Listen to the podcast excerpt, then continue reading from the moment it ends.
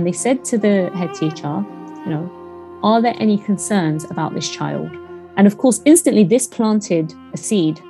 The teacher then followed up with an email and said, This is of potential concern. And they noted this particular incident where the child was saying, you know, Allah created everything, Allah created snow. My mum taught me this Arabic prayer, uh, dua. And they said, you know, this could be of concern. And they shared that. The British Conservative government is currently going through crisis after crisis. For the past 12 years, we have witnessed the slow and sorry car crash of its failed policies. At the time of broadcast, its current embattled Prime Minister, Liz Truss, has had to U turn on her economic plan and hangs on by a thread. Yet very few journalists and political commentators pay much attention to another series of disastrous policy initiatives focused on the Muslim community. And despite all the evidence, the government ploughs money into initiatives like Prevent, an insidious counter terror strategy that has caused untold damage to community relations and alienated large numbers of Muslims. Prevent, a statutory duty of all public officials, looks to find what the government calls signs of radicalization. Often these indicators are conflated with Islamic practice or subject to the prejudices of teachers and other officials that have been whipped up in a McCarthyite style frenzy. My guest today is an academic and activist who has been following the trail of mayhem caused by Prevent and has for years held the government to account. Dr. Layla Aitlhadj is the director of Prevent Watch. Her most recent contribution as the co author of the People's Review of Prevent drew support from over a dozen human rights NGOs, including Amnesty International and the UN Rapporteur on Protecting Freedoms. I asked Dr. Layla to help us understand Prevent, analyze the broader implications of the policy, and draw on her extensive casework to help us visualize why Prevent and the Conservative Party is toxic within our communities. So, Dr. Leila Aital Haj, Assalamu alaikum wa rahmatullah, and uh, thank you for joining us at the Thinking Muslim podcast. Wa alaikum salam wa rahmatullahi wa barakatuh. Thank you for having me on. Now, it, it's really a pleasure to, to have you with us because I know you're an expert uh, when it, uh, it comes to uh, prevent and is interrelated uh, issues. And, and there's a lot of moving parts that I want to explore today. And I know that you'd be able to untangle this for us.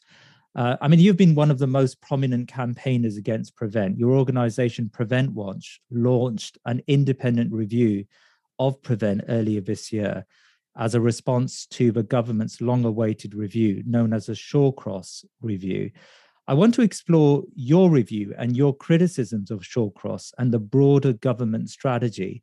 Listeners to this podcast would know that we've looked at it uh, at previously, at least, uh, uh, prevent and, and its interrelated issues. We've explored the Trojan horse affair, uh, but I know your expertise will fill many of the gaps that I have uh, in my thinking about where the government is going with this strategy.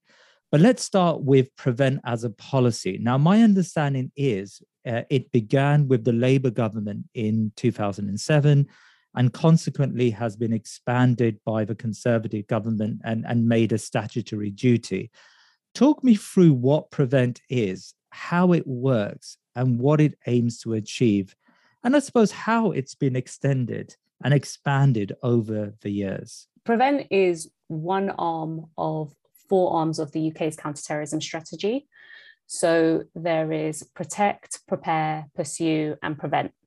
And prevent is unique from the other aspects of the counterterrorism strategy because it acts clearly within the pre crime space. Now, when people think pre crime, they think, oh, that's great because it's just before a crime, because the word pre crime.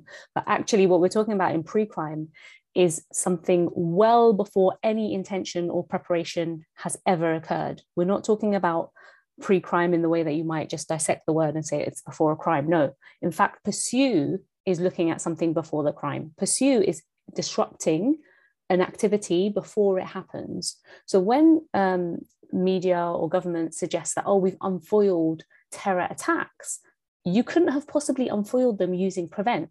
Mm. What you've actually hmm. unfoiled mm. is something that was in preparation. And therefore, what they've used is they've used pursue. Prevent can never be demonstrated as being used to stop a terror attack because prevent is based on thoughts and mm. ideas. And this is why you hear about people being referred to prevent as four year olds or 10 year olds. It's they've never intended or thought about committing any crime, let alone a terrorist uh, activity.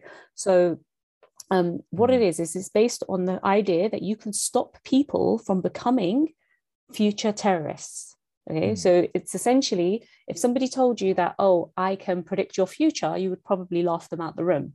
And yet the government is telling us that they can predict who might be vulnerable later on in the future to become a terrorist. And somehow mm-hmm. that is accepted, and millions of pounds are injected into Prevent every single year to keep this going, despite mm. the fact that there's been no evidence to suggest that this can actually work. Let, let, let me understand this. So, uh, I don't know, a 16 year old boy at, at school uh, uh, is preparing to, I mean, as we saw the phenomenon a few years back, five or six years back, preparing to travel to Syria. Uh, would that be uh, a, a typical example of a prevent referral? It would be. So, usually, if a teacher has, has heard, okay, this child is going to travel, um, mm. then they probably would refer it under prevent but they wouldn't it wouldn't just be a case that oh you know this child might go uh, and travel to syria and therefore i'm going to refer them under prevent right mm. um, it, it would be any child traveling anywhere abroad particularly to a muslim country might get flagged right. under prevent and furthermore right. if you were going to actually uh, if you did think as a teacher this child is about to go and travel to syria then you wouldn't actually draw on prevent it would be more of an immediate action you would probably call mm. the police if you thought that he was traveling to syria to join a group mm. right you mm. wouldn't call on prevent because prevent is like seen as the softer approach you would call the police right. and say look i think he's going to travel abroad and i think he's going to you know so th- there's a very clear distinction they wouldn't say to that person oh you know we think you're vulnerable and therefore you're going to come under prevent it, it would be very very early on so they might actually not say well, I'm preparing to go and travel abroad, abroad mm. the mm. prevent referral would be more in the category of, mm, this child knows a lot about Syria. Uh, they spend a lot of time online. Mm, I'm worried that they might go and uh, think about traveling to Syria rather than I know they're in the act of preparing to go to mm. Syria. Right. Okay. And so, um, so I think something like half of all referrals are made by school teachers, and so we're talking about mm uh, primarily, or, or at least you know, in in a in a in a greater sense, young people who are being referred to the prevent scheme. So so school teachers would typically be looking out for signs uh, of radicalization or, or, what they have been trained to believe is radicalization. I'm give me some examples of of things that school teachers will be looking out for in a in a student. Yeah, so the signs of radicalization are the signs that teachers, you know, doctors, any public sector worker would have been trained upon. Hmm. Um, and these signs are really general signs that essentially right. any single teenager and even any adult could have been referred under. It doesn't take a particular combination of these signs, and these signs are as general as you know, looking for identity and meaning, you know, showing dominance, showing dominance, going through a transitional mm. period, every single person is going to tick their teenage child. And this is why a lot of the referrals are actually from um, you know teenage uh, towards teenagers. The prevent referrals are of teenagers because they're going through these natural transitions. Of course they're going to be a bit more withdrawn or change their friendship groups or you know potentially change their religion. These things happen. It, it's a normal part of growing up. It's a normal part of, of changing your ideas. And yet these are the same signs that people have no idea about uh, terrorism are told, you know, you need to look out for these signs because the, that person could be vulnerable to to becoming a future terrorist, essentially. Um, and this is where a lot of the conflation comes in. And you know, just going back to that point about Syria, I mean, schools already knew about Prevent when the um, Bethnal Green girls went and travelled to Syria. Yes. You know, they weren't stopped. They weren't stopped from travelling under Prevent. Mm. In fact, I believe one of their schools was one of the first ones to adopt Prevent in the first place. But mm. they didn't, you know, they didn't get stopped from traveling to Syria. And, and so it begs the question why are people who do end up traveling to Syria, why are they not stopped by Prevent? Hmm. And, and, why is that? I mean, you, you tell me. Well, simply because prevent doesn't work. Mm. I hmm. mean, you're you're, you're screening, if you think of how many public sector workers there are in the UK, mm. there are over 5 million public sector workers. Mm. And so essentially, what you're doing is you're getting 5 million public sector workers to be your eyes and ears and to report on anything that they feel suspicious. And they're being told to trust their gut. Right. And essentially, what you're doing is you're saying tap into your bias, mm. no matter how conscious or unconscious that bias may be, hmm. and report anything you think might be suspicious. So if you're, you know, a non-Muslim um, who has no idea really about some of your Muslim students, and you think, oh, that that child, you know, they've turned 13, 14, you know, they're now asking me if they can take a break so they can go and pray. You know, you might think, oh, that's a bit extreme. Why are you going to use your break time to pray? Why wouldn't you want to go and play with your friends? You know, and tap into that bias and think, yeah, that's a bit that's a bit bizarre actually. You know what? I'm just going to trust my gut. Um, they've started to wear hijab or you know they've started to dress more modestly. I'm going to trust my gut. This is what I am mandated to do. Mm. Bear in mind, they are mandated to do that. They have a legal duty to report those signs. And, you know, if it's nothing, I'd rather be safe than sorry. What they don't realize is that if it's nothing, uh, what you haven't stopped is that person being vetted and interrogated potentially by a prevent officer. And, you know, we call them prevent officer, but really a prevent officer is a counterterrorism officer. Right. So it's not even your local police officer it's a counterterrorism officer. And most people would be quite intimidated if they were questioned even by a police officer, let alone if they're questioned by a counterterrorism officer who thinks that you might be susceptible to being a terrorist. I mean, that's a really intimidating thing to go through. So if you think about it, 5 million public sector workers are reporting on thousands of people every single year. And these people, all the first stage of a prevent referral is that you get vetted by a counterterrorism officer. Mm. And usually that happens in person. Mm. And many times it happens at home. So it's, you know, that whole idea of like, oh, I'd rather be safe than sorry and there's no harm done. There is harm done, even just at that first initial interaction. That's without any of the subsequent potential steps that may occur. And and what are the subsequent steps? Imagine if the uh, prevent officer uh, feels that there's something here uh, that needs mm. to be explored further I mean, this is, of course, what you've described as a pre-criminal space. So we're not talking about yeah. someone who's, you know, who's immediately in the process of undertaking uh, an act of terrorism. We're talking about someone who's showing signs that they believe is, you know, are signs of radicalization. So, if, for example, that uh, that uh, uh, prevent officer decided that there's something here, what happens next? Yeah, most times the prevent officer does believe there's something there because mm you have to keep in mind that the prevent officer is trained on the same signs that the, right. the teacher or the doctor has been has been uh, taught right okay. so they're going on the same assumptions um, and so usually they will refer it now in the case of children um, social services are almost inevitably always involved mm. when it comes to a child so whenever there is a prevent referral of a child you will have social services even if that family was never known to social services before even if there were no flags around any emotional or welfare, physical, any type of concerns being flagged in terms of the home, mm. social services will end up being involved. Mm. So now you have a family who have a social services record, even though there's no signs that that child needs any support under social services, but social services will come in. And one of the reasons why social services will come in is because you don't have to engage with a prevent officer. Right. Right. Even at that early stage, you don't have to engage with them. Right. You've not committed any crime. They're coming in essentially for a quote unquote chat. Mm. You don't need to engage with them. But you do have to engage with social services. Right. And so oftentimes what will happen is prevent officers won't even show up by themselves in the first instance. They will straight away show up with social services. And that creates even bigger intimidation and fear. And you think, oh my God, I have to show that there is nothing here. So the family will open that door and allow for themselves to be assessed, thinking, well, you know, I have nothing to hide. I have nothing to hide. Not realizing that the social worker is coming in with an assumption. That assumption is that your child is at risk of radicalization. And that assumption is that that child got that risk of radicalization from somewhere.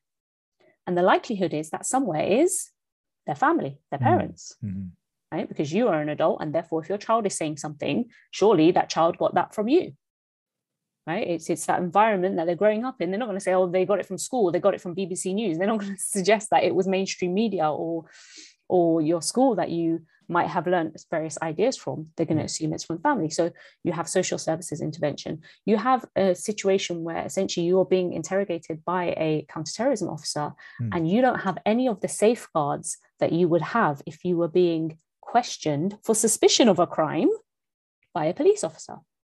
You don't have those rights because the police, the officer at the time isn't governed by the same code of conduct that they would if they were there investigating a crime. Right. And we've we've seen this in practice. We've complained. Uh, clients have come to us, asked for support. They don't understand why their eight-year-old, their ten-year-old, their thirteen-year-old has been questioned by themselves without a guardian, without consent or anything. And they've said, "Hold on, this breaches PACE.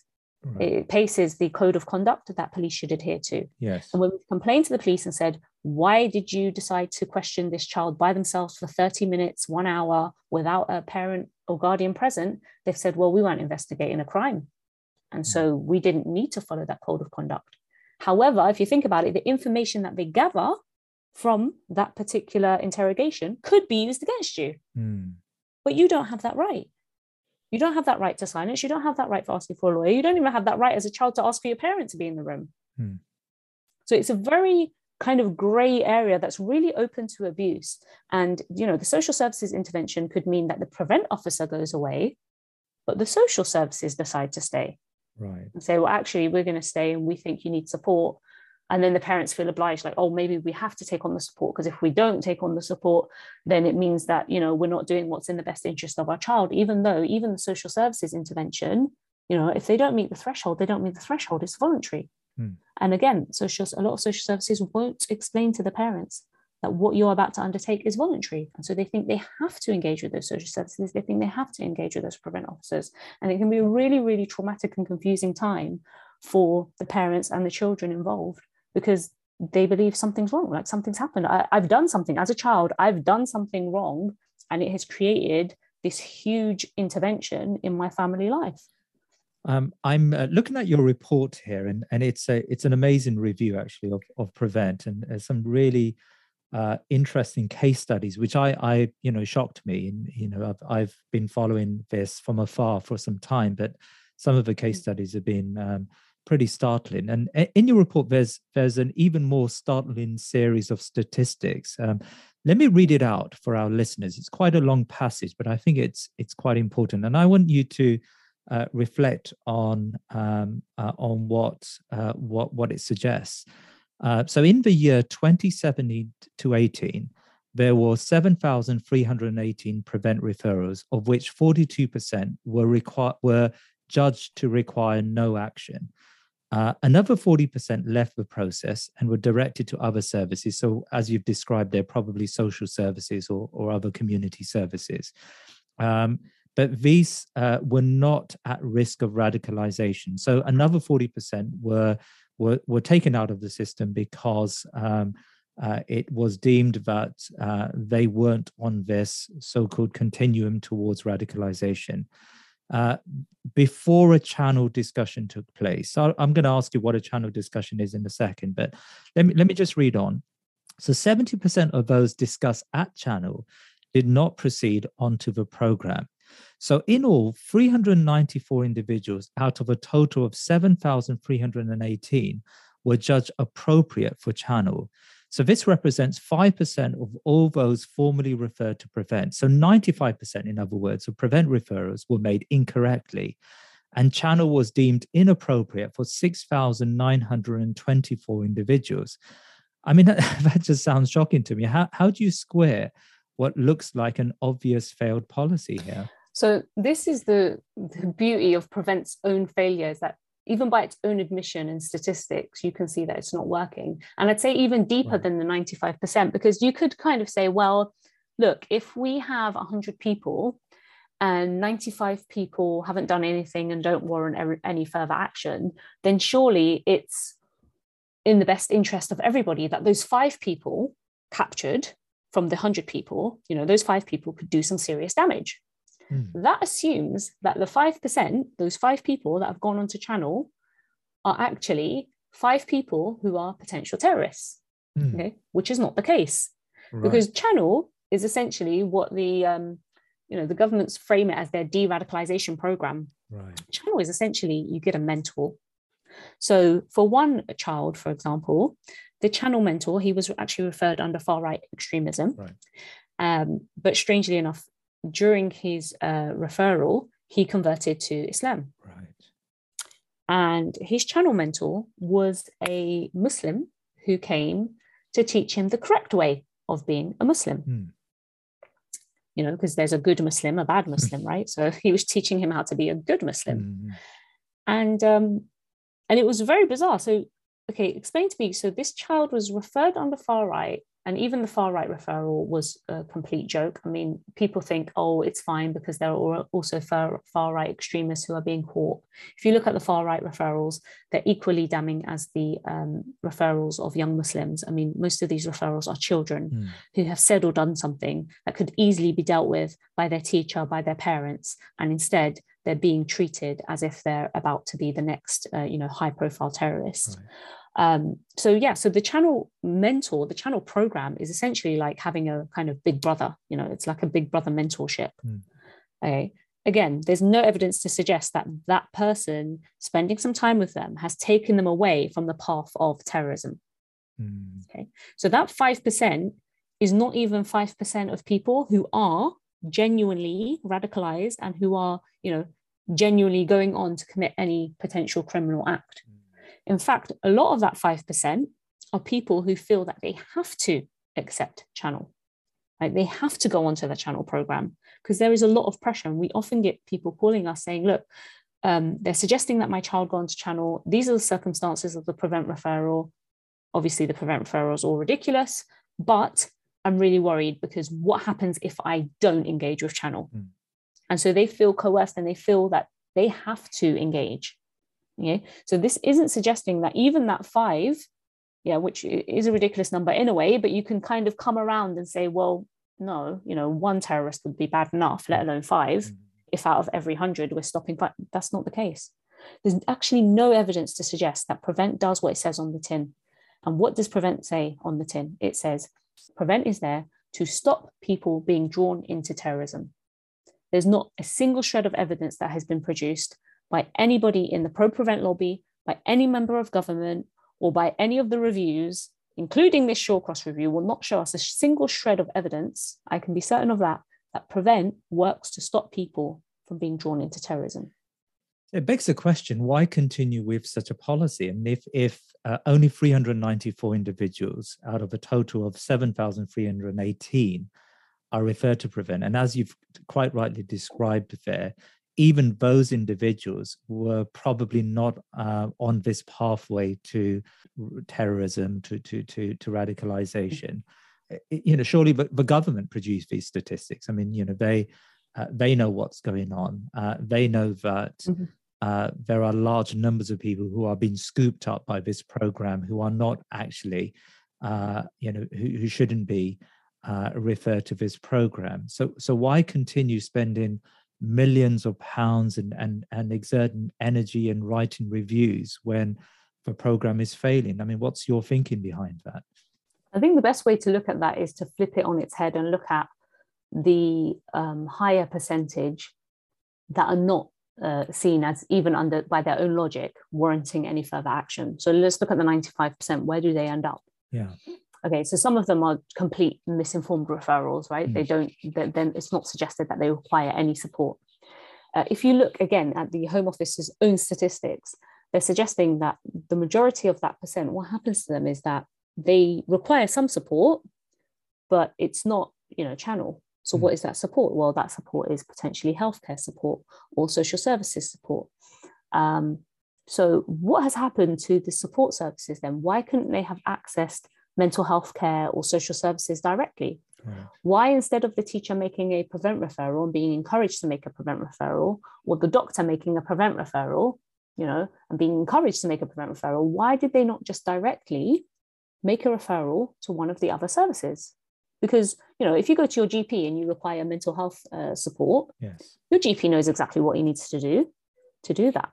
You know, teachers, if they think, oh, there's a breakdown somewhere in family structure or something's happening and you might actually benefit from some um, early years support, some social services support, they have the professional judgment, and they've been doing so for a very long time in order to make that call, right? And to and to offer it as a support service to the family. But they're not doing that. Instead, it's having to go through prevent in order to go back to social services or go through prevent in order to go back to mental health care. And so you have to look at the state of mental health care and look at the state of social services and look at the state of you know youth clubs even right what has happened to them in the last decade funding has been stripped from these mm-hmm. places mm-hmm. right they have had massive fund cuts at the same time prevent has received huge injections of money it's easier to justify an injection of money to you know keep keep the nation safe than it is to suggest that you know we need money to keep our youth off the street or to engage youth and to you know bolster the mental health of our nation right? and that is essentially what is happening prevent is being seen as this fix all uh, and it's not at all in fact it's creating more problems and so you have people like um, you know even Sara Khan for example mm. um, speaking of of hateful extremism you know, firstly, nobody defined what extremism was, okay, and everyone was waiting for the uh, mm. Commission of Counter Extremism to define what extremism was, because that was her role for a couple of years. Yes. And instead of doing that, she came out with a new term. Right? I'm not going to define extremism. Instead, I'm going to come out with a new term called hateful extremism. Well, mm. what is hateful extremism? Uh, it looks a lot to me like hateful extremism is a hate crime. We mm. already have a definition for that. Yes. We already have laws for that. Yeah, that, that's interesting. I mean, do you think that prevent is aimed at doing something greater? I mean, going beyond the ninety-five percent. Um, I mean, I, I speak to uh, people in the community who who who talk about prevent in, in hushed tones, and they uh, they you, you can see there's a palpable fear maybe fear is a too, too strong a word well maybe it isn't you know there is a fear about prevent in the wider muslim community uh, even beyond those who have directly interacted with the process. Um, I mean, is is prevent there to instill fear and suspicion in the Muslim community? I mean, does it have a wider aim of of I don't know social engineering, a way to silence um, Muslim voices and and to prevent Muslims from um, uh, from, in, from from participating in you know as as ready members of of uh, of a Muslim community? I think that is one aspect of it. Um, if we look at it from a power perspective, I mean, in order for power to thrive um, and to be very kind of authoritarian, you need to divide, which Prevent certainly does. You know, there is a division. Um, there is a division amongst the Muslim community who, you know, some Muslims accepted Prevent and thought, yes, you know, there is a problem. We need to solve it. We need this money. We need to show our youth had to be good Muslims and to behave a certain way. And, you know, so there, there is certainly that division within the Muslim community. We, we've seen that play out over the years, you know. Mm. Um, but there is also division in wider society. So you have that, you know, it plays on that far right, uh, you know, Islamist type divide, you know, it plays on non Muslim, Muslim, you know, it plays on that divide. And that divide is really important if you want to deliberately create division in order to remain in power and in order to be more authoritarian. Um, it certainly silences, and we've seen evidence of that. We know that people are self censoring, particularly the Muslim community, because they do feel targeted. So they're self censoring, they're not displaying. Um, you know, normative Islamic beliefs openly because they are worried that if they, if you are openly Muslim, then you will also be openly extreme, according to the minds of those who implement Prevent. And Prevent is not just you know prevent is wider than just a referral system. Prevent there is an environment of prevent. There is a logic to prevent that creates a certain environment that goes well beyond the referrals. You don't need to be referred to prevent in order to be impacted by its logic yes. yeah. right so that logic again if you think about how people are trained on the logic how many millions of people are trained on logic how many people are afraid of the logic right? You are impacted by it. You're impacted by this idea that having certain thoughts and beliefs, expressing your ideas, is going to be detrimental to you. And so you will self censor.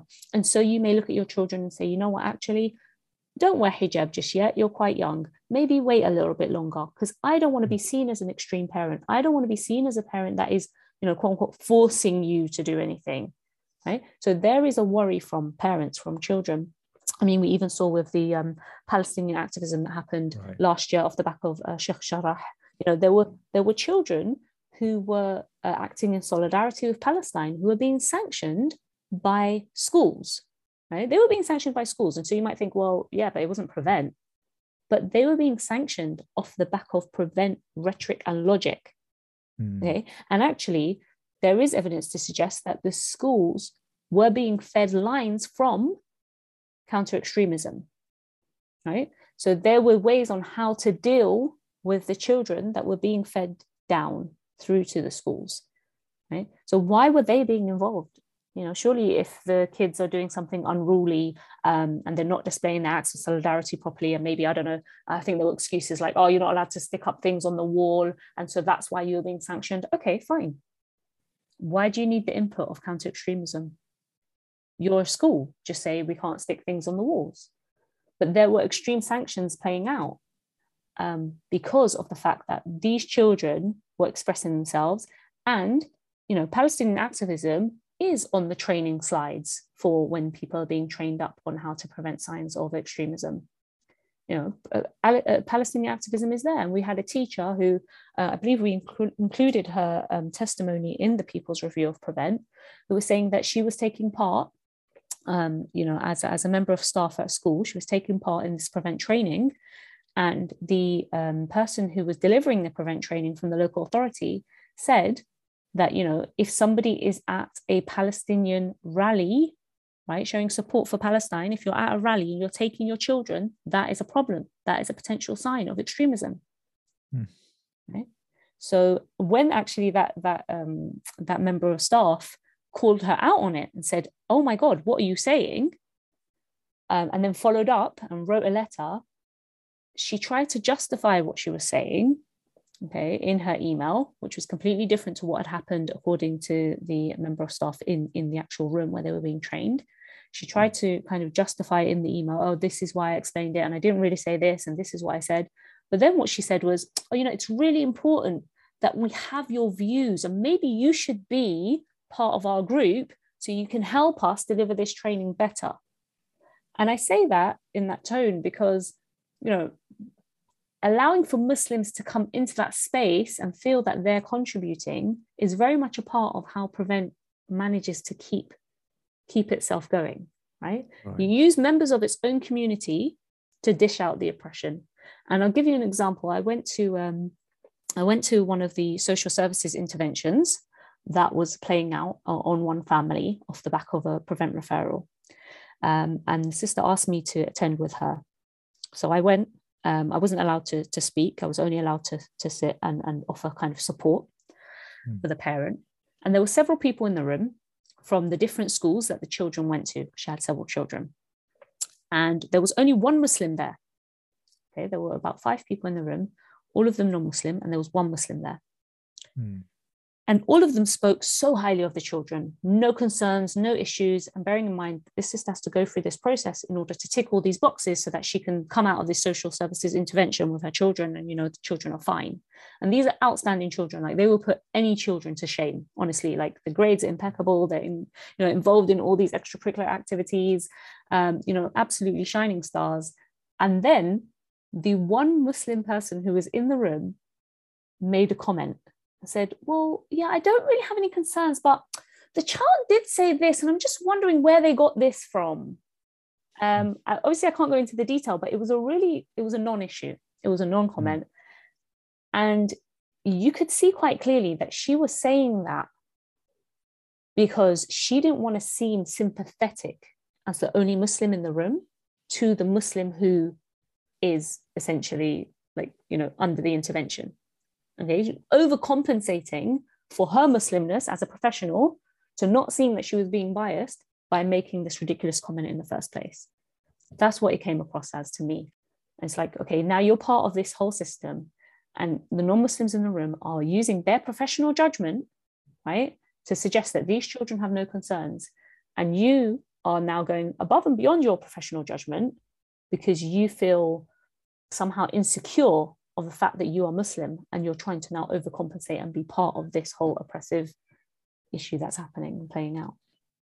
And do you feel, I mean, Prevent has a an insidious effect on uh, the broader, uh, the non-Muslims and how they view uh, Muslims? So I, I can imagine uh, lots of teachers. I mean, my colleagues, uh, after after a series of Prevent training uh, sessions, um, you know, were were you can tell that they were far more suspicious of of Muslim children and and would view them with with an extra level of scrutiny than say they would they would view uh, sort of a broader student community.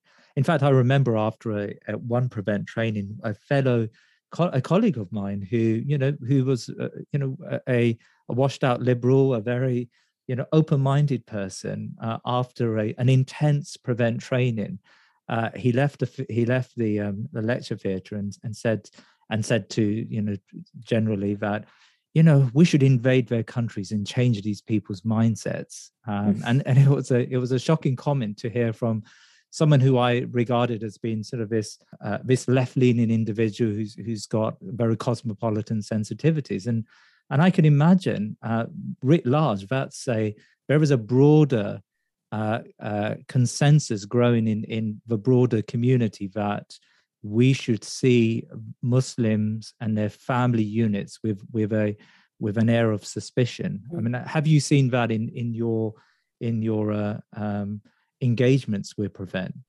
Yeah, so I think this is the. I mean, there are so, there are two ways I've seen this. Firstly, I've seen this in people who have come openly to to contact Prevent Watch and say, "Look, I've just undergone the training, and like, oh my god, mm. even as a, as a non-Muslim, like, I feel really insulted by what was just being said." And then we see it in the play out of various prevent referrals. So, um, you know, there was a nursery teacher, for example, who um, made a comment. Um, sorry, she didn't make a comment. She was reporting on a comment that the child made, um, where the child said, you know, Allah created everything. Okay, Muslim child. Of course, he believes Allah created everything, right? Uh, yes. Allah even created snow, right? Okay. So this is a young nursery age child. Uh, Allah created snow, right. Allah created everything. Hmm. Um, and then the child mentions this dua that their parent taught them. Um, again, to a non-Muslim, non-Arabic speaking person, this is he's uttering hmm. some Arabic words. Oh my God, you know, hmm. shock horror. We have to be worried. Um, and at, but at the time, it's interesting because the teacher didn't flag it as a concern. Okay, they noted it as, as nursery teachers do usually, you know, when the child's playing, role playing, whatever, they'll make their little notes uh, as part of their, you know, development. They'll, they'll make these notes. Um, but she did not flag it as a concern. When she did flag it as a concern was after prevent officers who were unable to interact with the father because the father refused to engage. He was like, why should I engage with you? Like, who are you? Am I legally, mm. do I need to speak to you? If you want to speak to me, mm. it's fine call me over to the station and I will come to the station, I'll come to the police station with a lawyer and I'll speak to you. But I'm not going to hmm. speak to you as a counterterrorism officer, you know, off the record. I, don't want to do that. So that was his choice to make. Mm. And then what happened was the prevent officers approached the school of this young child who said Allah created everything and created snow and said to that mm. school, and this was very unofficial, there's no like paper trail, they didn't send the school letter, they turned up at the school right? And they said to the head teacher, you know, are there any concerns about this child? And of course, instantly this planted a seed in that head teacher and, and in all of the teachers' mind about this child, because why would counterterrorism officers, you know, this can't be a usual event that counterterrorism officers turn mm. up at school and ask if there's a concern with a four or five year old. That that's not the norm. Okay. So instantly, what are you going to think? You're going to think there must be trouble at home mm. right? Because this family is involved with counterterrorism. And so, you know, there's no smoke without fire. Let's look back now and look at look through the comments that this child has made. And initially, actually, the teacher said, when they were first asked, the teacher said, No, we don't know of any comments. Okay. And they went away. The next day, the teacher then followed up with an email mm. and said, This is of potential concern. And they noted this particular incident where the child was saying, you know, Allah created everything, Allah created snow. My mum taught me this Arabic prayer, uh, dua. And they said, you know, this could be of concern. And they shared that. Now, even if you thought that counterterrorism officers were involved in um, this child's family's life for whatever reason, even if you thought that was the case, why would the fact that this child says Allah creates everything, including snow, mm. and the fact that this child knew Arabic dua, why would that be potential concern for you to email it through? Because now you have a seed in your mind that these people are a problem, right? And Arabic is a problem, and Islam is a problem. And even the idea that, you know, Allah created everything for this child to think that, that is a problem. Mm. And I think when, when people, not just out of the training, but just the general environment, feel that despite statistics you could tell them look statistically it's not correct statistically muslims are not the problem okay you can show them the statistics and say look all the evidence shows it's not muslims that are doing all the terror acts it's the far right but you can show them those statistics it, it's not as strong as that sense that they feel from what they're being fed day in day out by media by politicians mm. right it's not as strong showing them a statistic is not going to move them in the same way that they have been moved every single day in all the subtle signs you know whether that's you're on the tube and it's a you know see it say it sort it or you're in your prevent training all of these things build up and you don't even realize till you get to the point and you think no i'm not racist. No i'm not islamophobic. Mm. no you are. You just don't realize the journey that you've been on. You don't realize that the person being groomed is you.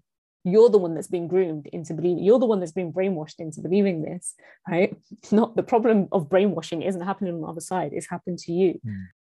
um, i mean i wonder whether that is uh, i don't know if we can call it an, an intentional but a but a you know one of the aims of of prevent if we were to if we were to attach a, a nefarious you know uh, um, motive to this project um, you know is is one such aim to uh, to, to you know to to regard the Muslim community as the other and and to uh, and to find a or and to to establish a uh, you know a, a a a certainty in the broader community that Muslims should be suspected and and you know terrorism is developing and breeding in mosques and and within wider Muslim circles. I mean, even as you ask me that question, I realize that my response to you is going to be very much my opinion, right?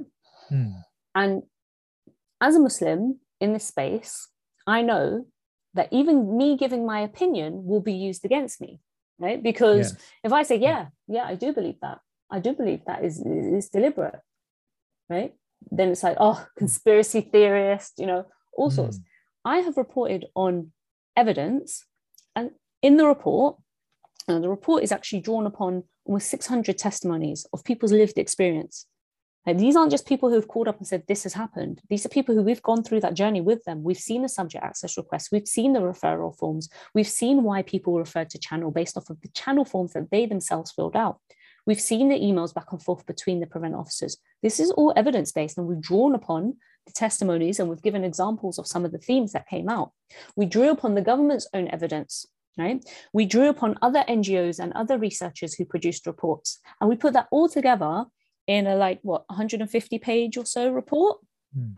And, and you know we have the UN Special Rapporteur providing supporting statement for it. That UN Special Special Rapporteur is not any Special Rapporteur. She is the UN Rapporteur for the protection of freedoms whilst countering terrorism. Right. You know, so she is very aware of countering terrorism and very critical of prevent. And yet, despite the fact that I've used evidence, evidence-based approach, and only, you know, we've not we've not littered this report with our opinion, mm. despite that, I was still attacked as being what? Islamist. Mm. Right? Now, what is Islamist? What, what's the word Islamist? Let's play a word game. Combine the word Islam and terrorist. What hmm. word do you get? Islamist, right? Mm. So yes. Islamist is just a way that you can accuse somebody of being a terrorist, which is a real and serious crime, okay, punishable, you know, punishable in this country quite a few years. You know, it's not it's not on the lower end. You're able to say that flippantly, like you're able to say, "Oh, these Islamists are doing X, Y, and Z." You won't be done for libel or defamation because you know you've not actually called me a terrorist, but in a way you have. You know, you can get David Cameron uh, supporting a, a policy exchange report and saying that people who criticize prevent, even though that criticism is not based on opinion, that criticism is based on hard evidence, right? You can, you can then be called an enabler of terrorism by a former prime minister, David Cameron. That's what you can be called. And so when you ask, you know, is prevent something that um, is used to silence Muslims or used deliberately to discriminate against Muslims? My personal opinion is 100% yes, based off what I've seen, based on what mm. I feel, even myself as a Muslim, as a mm. Muslim, as a Muslim mother, as a Muslim woman working in this space, as an activist, like that's what I feel. But even when I say what is based off of pure opinion without what I feel and what uh, what is based on pure evidence without what I feel, any type of opinion, I'm shot down by it. So mm. imagine those who don't have the evidence to back them up and just speak about issues. I mean, even in today's uh, report on Sara Khan, Sara Khan talks about, um, you know, people who um, people hiding behind the label of Islamophobia. And what they're mm. really hiding is their extremist tendencies. Really? So if you say that you are a victim of Islamophobia, mm. what you're doing really is you're a secret extremist. There is no Islamophobia. And what she's doing is she is reinforcing the idea that Islamophobia does not exist. Because let's face it, UK government has not accepted that Islamophobia exists. So how can you deal with something that is Islamophobic? How can you deal with a policy that is Islamophobic if you haven't even addressed the fact that Islamophobia exists? If you're still in denial of it. Yeah.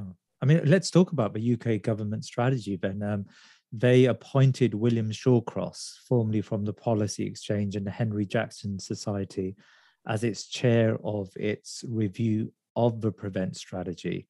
Mm. Um, can you explain who William Shawcross is? And he's quite, I suppose, the quite nefarious role of, of some of these think tanks and how they feed into the policy process at the moment. William Shawcross is somebody who I'm actually surprised would be um, given the task of producing any kind of report because mm. he is very much based on opinion. Um, he has been somebody who has supported every single war and terror policy by UK government. Uh, he's, he's never shown an opinion that goes against it. So to suggest that he is somehow independent or will be working independent of government to produce any kind of report based on any type of evidence is actually quite shocking in and of itself. Um, you know, he's made comments about uh, Islam and about Muslims that are clearly Islamophobic, and this is, you know, these are open comments. These are open to public scrutiny. Um, he's not said them behind closed doors. These aren't accusations. He's been very open about it. He was the um, director of the um, Charity Commission or chair of the Charity Commission at a time when the Charity Commission very disproportionately was targeting Muslim charities. Okay, he was the director of the Henry Jackson Society, which is known for its Islamophobic stance and perpetuating the Islamophobia industry if you look at all the people who are involved in Henry Jackson Society, actually many of them then go on to, to, to work at Policy Exchange. And strangely enough, guess who was also involved as a fellow at Policy Exchange? William Shawcross, who came out with a report post the People's Review of Prevent when we did our Pe- People's Review of Prevent, who came out with a report to suggest uh, that you know our report was just a um, a small minority of Islamists trying to undermine uh, government strategy. It was Policy Exchange.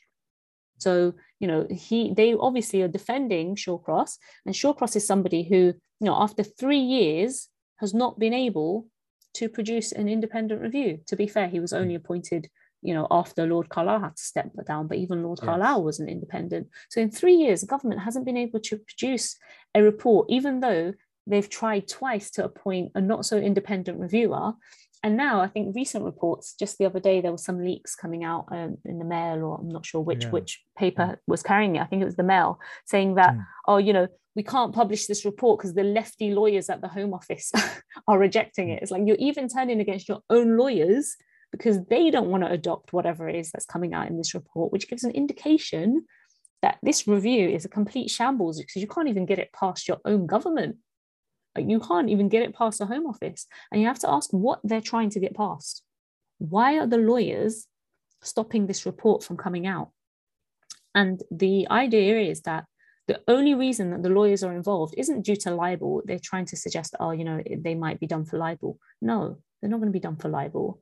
The only reason why lawyers are involved is because they are likely to be trying to pass legislation all right, so or statutory requirements at some level that's going to change the way prevent works. So in the same way that 2015, you know, prevent went from being a, a policy to being a duty, it was mandated.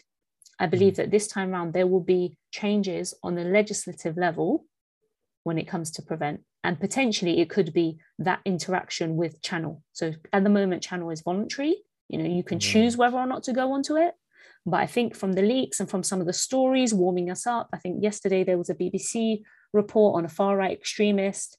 Um, and it said, you know, he was referred to channel, but he didn't engage with it or something like that. And I just thought this is warming up for what is going to come out next, which is, you know, channel will be mandatory. And if you think about it, just because somebody's been referred to channel, it doesn't mean that A, they should have to do it, because remember they still haven't committed any crime or even hmm. suspected of preparing or intending to do a crime how can you force you know even if it's helpful for them even if it even if channel was a f- form of therapy you cannot force somebody into therapy.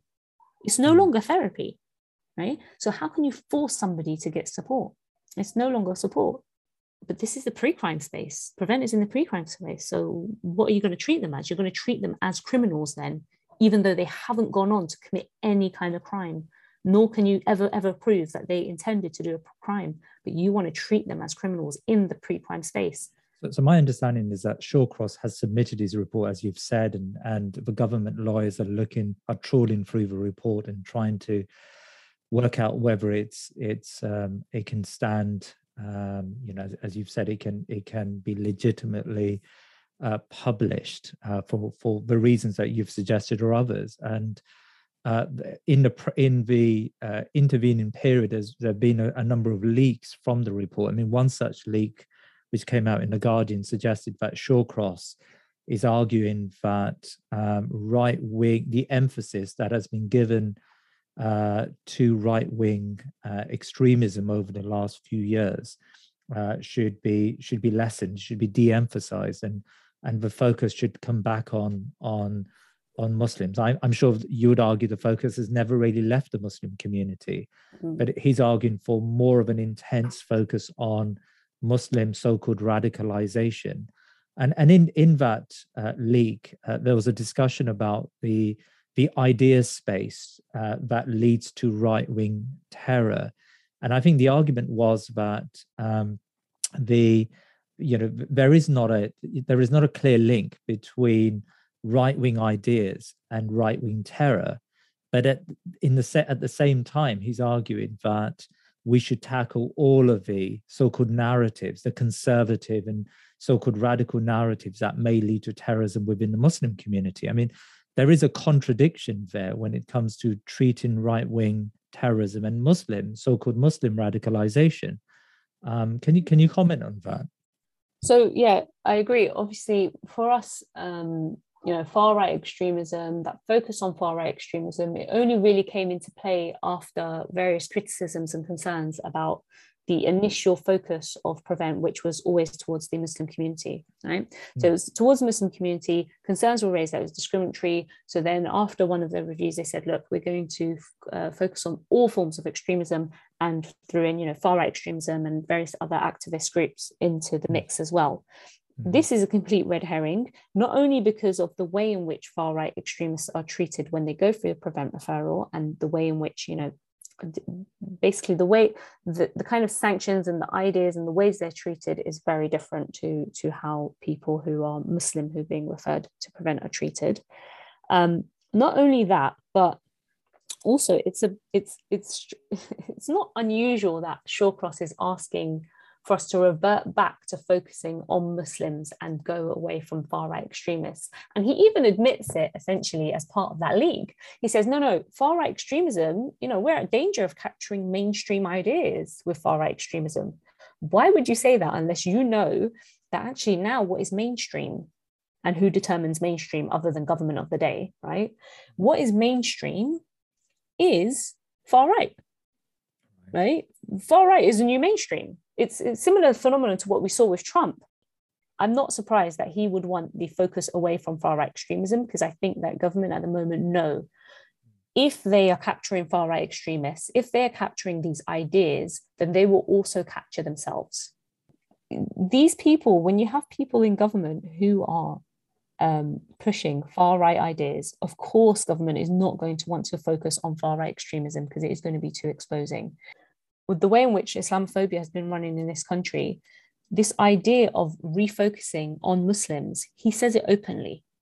It's unapologetic, it's very overt. And the truth is, we've got to a point now in the UK where Islamophobia is more overt. Okay, people might look at France and the UK and be very, very thankful that the UK is very far away from France. But how far away are we from France, where it's very openly Islamophobic? We're not that far away. I'm sure France didn't wake up in the state that it is in today. I'm sure it was a gradual creep. And I think the UK is on that gradual creep. You know, there are more ideas about um, far right extremists, and you know, a lot of Muslims think, particularly Muslims, I would say, um, think it's okay that Prevent exists because you know far right extremism is being tackled. But we don't want equal oppression, right? Prevent is very oppressive in the way it operates. We don't want equal oppression. It doesn't work, full stop. So why would we want something that doesn't work to, to occur in a different community. It doesn't it doesn't make any sense. You know, why would we want something that is harmful to one community to be extended to another community? Now, notwithstanding all that you've said, uh, it would be remiss of me not to talk about the challenge that uh, does exist within our community. The murder of uh, David Amess MP was by someone who was motivated, sadly, by uh, his Islamic beliefs. At least that's what we've we've been told. Uh, and I understand he was referred to prevent. Um, I suppose what I'm asking is in your ideal world, I mean, would you replace prevent with something else? And what form would that intervention take? I mean, the fact that he was referred to prevent and the fact that I think we have a list, we didn't actually include it in the People's Review of Prevent, but we do have a separate list of about 13 known terror convicts, right? Mm mm-hmm. who were referred to prevent, right? right? He still went on to commit the crime. Isn't prevent supposed mm. to stop people from doing that? Why yes. is it that these people, having been referred or known by prevent, um, did not get stopped? This is further evidence of the fact that prevent doesn't work. Okay, so there is plenty of legislation that exists. There are plenty of tools in the toolkit that can be used to try and divert people away from crime and also to punish people once they have committed a crime. Hmm. Um, when people say, well, okay, you want to remove prevent, what would you replace it with? Why would you need to replace prevent? You're, we're essentially saying that prevent doesn't stop terrorism. So you're saying, what would you replace it with to hmm. not stop terrorism? I, I don't know. What would you want me to say? I mean, it prevent doesn't stop terrorism. Hmm. I'm not suggesting that we shouldn't stop terrorism. I'm just saying prevent doesn't. I don't have answers as to what would. I don't have the resources that government has. I don't know what the solution is, but I can definitely tell when something isn't working and when all the evidence points that it's not working. I'm well entitled to say, by the way, here's the evidence, it's not working. And that's all that we're doing. And I think this flip of like, okay, what should we do? You know, taking it on as our responsibility as citizens like it's my responsibility in order to come up with a plan to stop x y z is part of the problem because it's like well you can either put up or shut up you know if you don't have a solution to end something and we're never going to be able to stop all crimes you know can we stop yeah. all murders no can we stop all pedophiles no can we stop all violent abusers no you know are we going to be able to stop every terror act of course not but there are other arms of the counterterrorism strategy, and there are other things that could be done. If you're talking about, you know, um, strengthening communities, go for it. Strengthen communities if that's the root of a problem. If you're talking about better education and awareness, go for it. There are always going to be people who pervert um, certain ideas. They can pervert ideas, whether those ideas are religious or not, and it can come under any single religion. It doesn't just have to be Islam. And so this idea that you know the Muslim community need to take responsibility for somebody who uses a religious idea and perverts it for their own cause is actually part of that wide aspect of like it's your problem you have to deal with it and you have to be impacted by it and if you're impacted by it and you're discriminated against it well tough and nobody else would take that responsibility no other community is expected to take that responsibility for every single member who claims to be part of their religion or group or thought process. Like nobody, nobody else has to do that. Dr. Layla thank you for your time today. And if any of our listeners wants to find out more about your organization, how would they uh, access your material? So the People's Review of Prevent um, has a separate uh, website. So it's mm-hmm. um, peoplesreviewofprevent.org. And um, the Prevent Watch, if people specifically have an issue regarding Prevent or want information about that or support with regards to uh, Prevent referral, then you can go to um, preventwatch.org. Jazakallah khair. Thank you for your for your time today. Thank you.